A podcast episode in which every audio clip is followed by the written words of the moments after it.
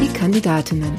Der Audio-Fragebogen zur Bundestagswahl 2021. Mein Name ist Susanne Lang. Ich bin Journalistin und werde bis September alle Frauen, die direkt für den Bundestag kandidieren und Lust auf das Podcast-Projekt haben, zu ihrem politischen Engagement befragen. Was treibt sie an und wie wollen sie Politik verändern? Diesmal mit Aidan Ösus, geboren 1967, seit zwölf Jahren Mitglied des Deutschen Bundestags, von 2013 bis 2018 Staatsministerin bei der Bundeskanzlerin und Beauftragte der Bundesregierung für Migration, Flüchtlinge und Integration und aktuell erneut Direktkandidatin im Wahlkreis 22, Hamburg-Wandsbek. Frau Ösus, wann war für Sie klar, ich möchte Abgeordnete im 20. Deutschen Bundestag werden? Also da ich jetzt schon langjährige Abgeordnete des Deutschen Bundestages bin, gab es nicht einen Moment, wo ich das dann plötzlich dachte, sondern ich habe mich vielmehr natürlich zum Ende der Legislatur hingefragt, ob das Feuer sozusagen noch brennt für das, was ich tue. Und äh, das kann ich eindeutig bejahen. Und dann musste ich natürlich auch schauen, ob die Unterstützung noch da ist, gerade auch in meinem Wahlkreis, mich auch wieder aufzustellen. Und das war auch gegeben. Ähm, und es gab also nicht einmal Gegenkandidaten oder Kandidatinnen. Von daher ähm, war das durchaus ein kleiner Prozess. Aber ähm, ja, hat wunderbar funktioniert wieder. Was war die größte Hürde auf dem Weg zu dieser Kandidatur?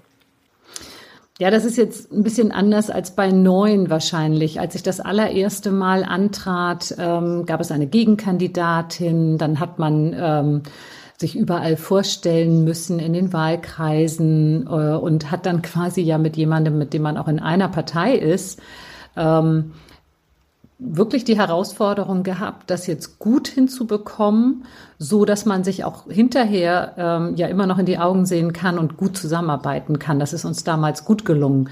Ähm, dieses Mal muss ich sagen, hatte ich jetzt eine solche Hürde ja nicht, denn ich bin ja schon im Deutschen Bundestag. Ich weiß, worauf ich mich einlasse ähm, und ich weiß, was man eben eventuell dann ja auch ähm, zu erwarten hat bei einer Kandidatur. Erklären Sie in drei Sätzen, was Sie als Bundestagsabgeordnete erreichen wollen. Also mein erklärtes Ziel ist es immer, soziale Spaltung zu überwinden. Das kann auf vielfältige Art und Weise geschehen. Ähm, es ist noch nicht befriedigend, aber ich versuche es zu verbessern.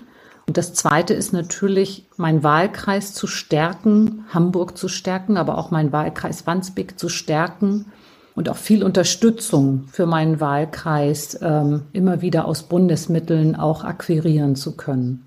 Wer glauben Sie, wird sie wählen und warum? Na, ich hoffe, die Wandsbekerinnen und Wandsbeker, ähm, die mich ja mit ihrer Erststimme wählen können, direkt ähm, als Person.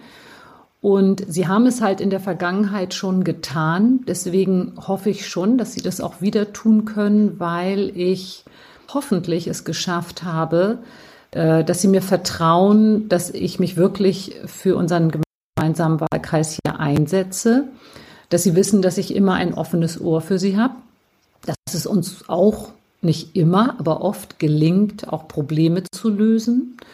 Und ich mich, ähm, und man kann ja nicht in jedem Thema immer sozusagen das von allen treffen, aber dass ich hoffentlich mehrheitlich die Dinge vertrete, ähm, die sich die Menschen hier eben auch wünschen. Wobei, wie gesagt, das kann nicht in jedem, jedem einzelnen Fall, äh, jedem einzelnen Thema immer der Fall sein. Ihr bisher größter politischer Erfolg war? Das finde ich eine schwierige Frage, weil das vermutlich jeder unterschiedlich beurteilen wird und ich das lieber anderen überlassen würde, es zu beurteilen. Für mich persönlich sind das so Momente, ähm, wo es wirklich gelingt, mal etwas Größeres auch für Wandsbek eben zu erreichen. Also wie jetzt beispielsweise eine 90-prozentige Förderung für die kommunale, äh, für die Sanierung des Eichtalparkes bei uns, ähm, der, der für den Klimawandel eben ganz wichtig ist. Aber natürlich waren auch so Momente als Staatsministerin im Kanzleramt, wo wir vor, also vor der Pandemie war das ja nun eine der größten Herausforderungen gewesen, als die vielen Geflüchteten kamen.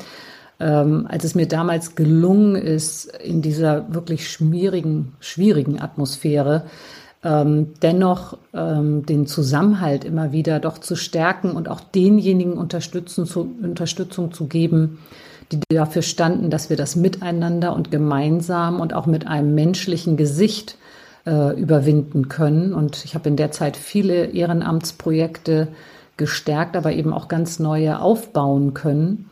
Äh, mit dem DFB zusammen, mit dem, mit dem Sportbund zusammen, mit vielen Wohlfahrtsorganisationen zusammen. Ich glaube, das war eigentlich so mit eins der größten ähm, Errungenschaften der Zeit.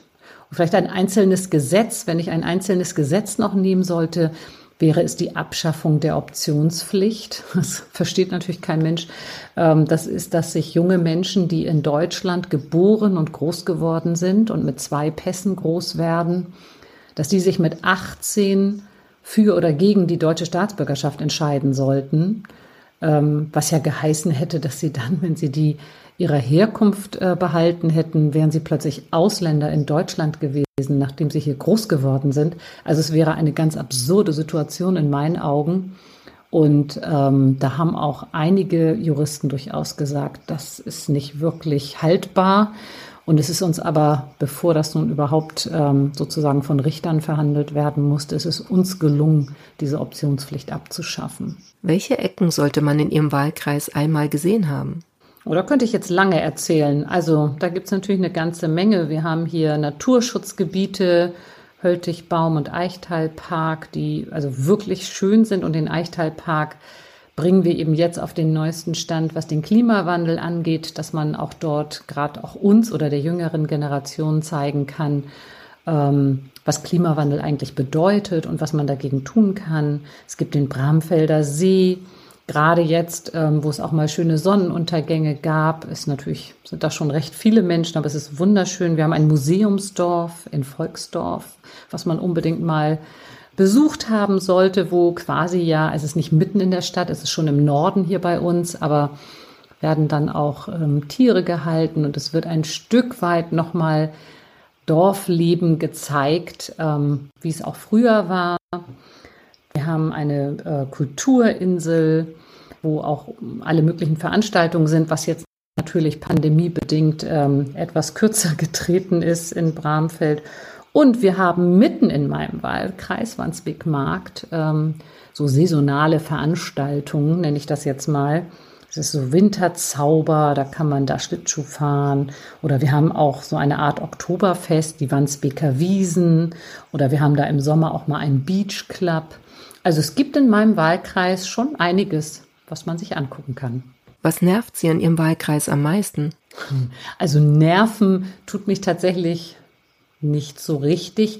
Was ich ein bisschen bedauere, ist, ähm, es könnte durchaus mehr Cafés, Bars, also so, so Ausgehmöglichkeiten geben. Ich weiß, dass viele junge Leute immer in andere Stadtteile fahren oder ähm, in die Stadt fahren. Ähm, und das ist eben schade, dass sie das dann so, äh, also eher weiter wegfahren müssen. Da könnte es bei uns ein bisschen mehr geben. Wenn Sie noch einmal jemand danach fragt, wie Sie das Mandat mit dem Privatleben vereinbaren wollen, dann? Das macht schon lange niemand mehr. Hat das mal jemand gemacht? Ja, am Anfang natürlich, da war meine Tochter klein und dann war das Typische, was ja nie ein Mann gefragt werden würde, wie wollen Sie das alles hinbekommen? Ähm, aber das, das hat, ich muss sagen, auch positive äh, Begleitmusik gehabt. Also ich habe von sehr vielen Frauen auch immer wieder diese Unterstützung bekommen, ähm, wenn man sagte, puh, man ist eben auch mal geschafft. Nicht so ist es ja auch anstrengend, äh, das Hin und Hergerenne. Ähm, dass man eben nicht immer gleich angezweifelt wurde, ob man nun in der Lage ist, es zu machen, sondern dass es einfach hieß, ja Mensch, es ist auch anstrengend und was kann man da eigentlich mal dran verbessern. Da habe ich also auch durchaus positive Erfahrungen gemacht. Aber wie gesagt, in den letzten Jahren hat das niemand mehr gefragt. Ob auf Twitter oder am Wahlkampfstand. Was war das Dümmste, das Sie im Zusammenhang mit Ihrem politischen Engagement bisher gehört haben? Ja, dumm würde ich nun wirklich nichts bezeichnen, aber es gibt schlimme Dinge.